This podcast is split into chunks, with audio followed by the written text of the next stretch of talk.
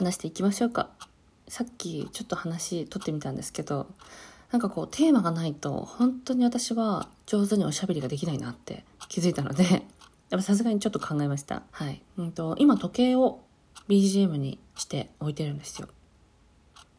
でこの時計の音ってすごくせかされるイメージがちょっと私はあって。なんで寝る部屋寝室の時計は、え秒針がずっとこうツーッと動くタイプを買っていてでこのリビングとかはねちゃんとこうチッチって音が鳴るタイプの時計を置いたりしています。で私がもともとせっかちなんですけど、まあ、なんでせっかちかって話はまた別でお話ししたいと思うんですけど、えー、3年前かな私がオーストリアオーストラリアではなくてオーストリアに、うんと、友達に会いに行ったことがありまして。でその時の、まあ、ドイツとイタリアと遊びにぐるっと回ったんですけどスイスとか。そのオーストリアの友達のご実家にね遊びに行くっていうことがあってで今でもね私がこう折り紙をね一緒にやろうって言って持ってって教えたりする写真とか残ってるのですごくねいい思い出だったなって思ってるんですけどそのヨーロッパでの私の経験というか、ま、体験をちょっとね話したいなと思いました。でなんでかっていうと私はこの時計みたいにねすごくこうせかされて生活してることが多くってでもちろんねヨーロッパの人たちがのんびりしてるわけではないんですけどやっぱね考え方が全然違うんだなっていい意味でショックをね受けたんですよ。でそれっていうのは先日ね貝本さんのところでお邪魔させていただいた時のいじめの問題でうんまあアメリカではねこういう制度があるんですよとかっていうその日本以外の国の体質というか性質はやっぱ違うんですよね。あの人類みんな同じであれど。うん、体の中身とかはね、一緒であれど、やっぱりそのマインドというかね、その土地土地での考え方ってあるんだなっていうのを、もともと海外に行くのは好きで、仕事を変えたりとかね、するタイミングで海外一人でひょろひょろ行ったりするんですけど、オーストリアと、あとあの、ドイツか、を歩かせてもらった時の経験は、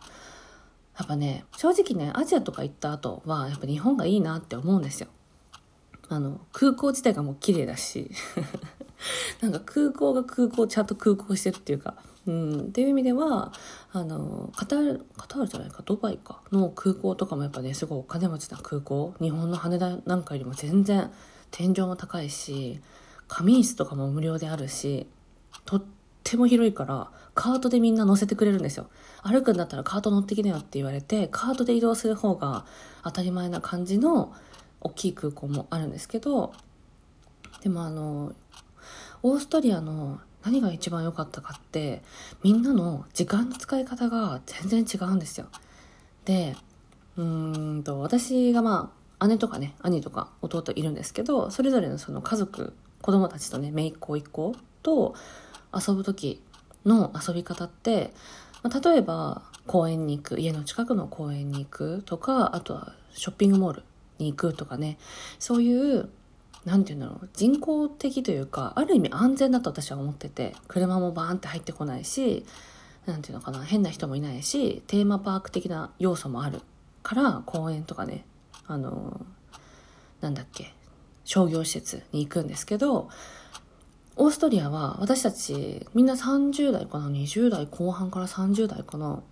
で遊びに行こうってなって6人ぐらい集まってあのどこに行くかっていうと、公園に行くんですよ。で、えっ、ー、とね、ドイツのミュンヘンかな？ミュンヘンオリンピックの会場も連れてってくれて、で、そこもみんな普通に大人たちが歩いてるんですよ、公園。何にもない公園ですよ。あの、滑り台とか、アスレチックとかない。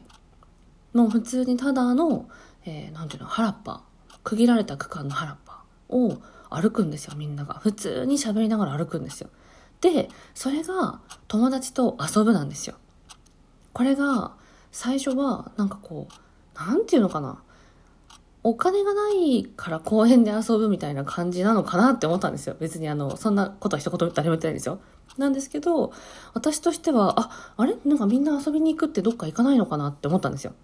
でも、それが、あの、その方、まあ普通の人たちですよ。ちゃんと働いてるオーストリアのみんなの休みの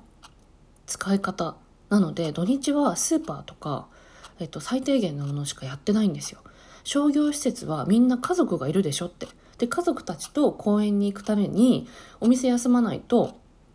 家族の時間取れないでしょって。だから土日はお店やってないよって言われたんですよ。だから商業施設がやってないんですよ。だからみんな行かないんですよ。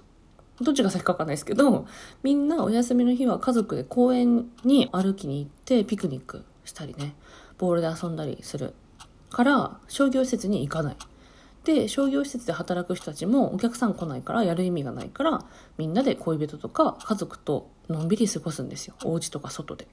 それがねすっごいショックだった。うん。なんかお休みの日って私はデートするにも何をね買い物に行くにしてもお金を使う時間だと思ってて。でそれがまあある意味楽しい浪費が楽しいっていうところもあるし仕事中にはできないこと。だからあのそれが当たり前だと思ってたんですよ。だからお休みの日みんな時間合わせてくれて迎えに来てくれたんですよドイツを。あれ？ミュンヘンか。ミュンヘン空港に迎えに来てくれてみんなで遊びに行こうっていう時にどこに行くんだろうな？テーマパークとかそういうのは一応ねミュンヘンオリンピックの会場に行ってくれたんですけどでもその周り全部公園でそこに遊びに行くっていうかみんなでそこで時間を過ごすっていうことが当たり前なんですよ。それがねすっごいショック。うんすごいびっくりした。でその公園の中に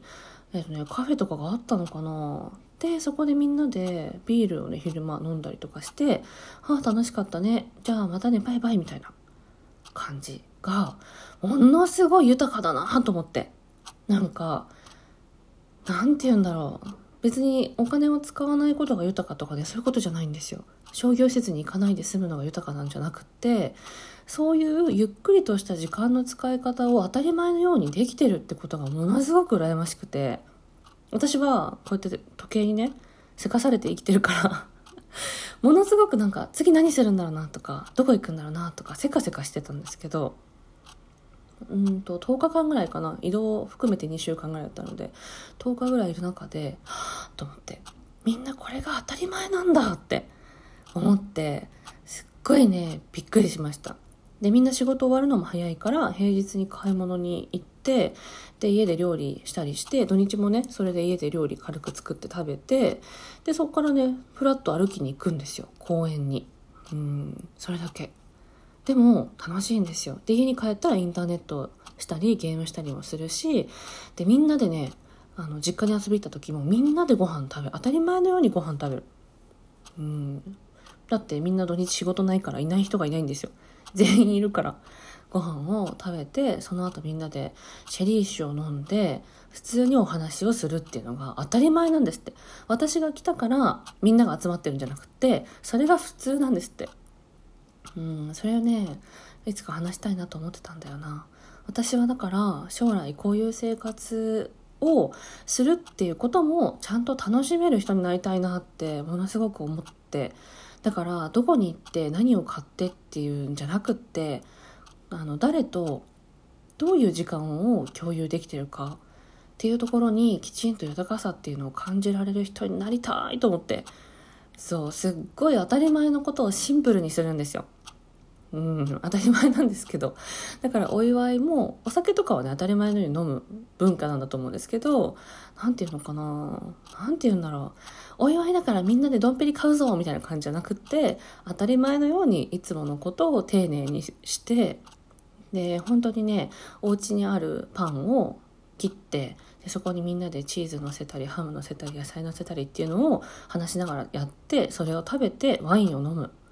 であの昔の写真見たりとかっていうのをね普通にするんですよ。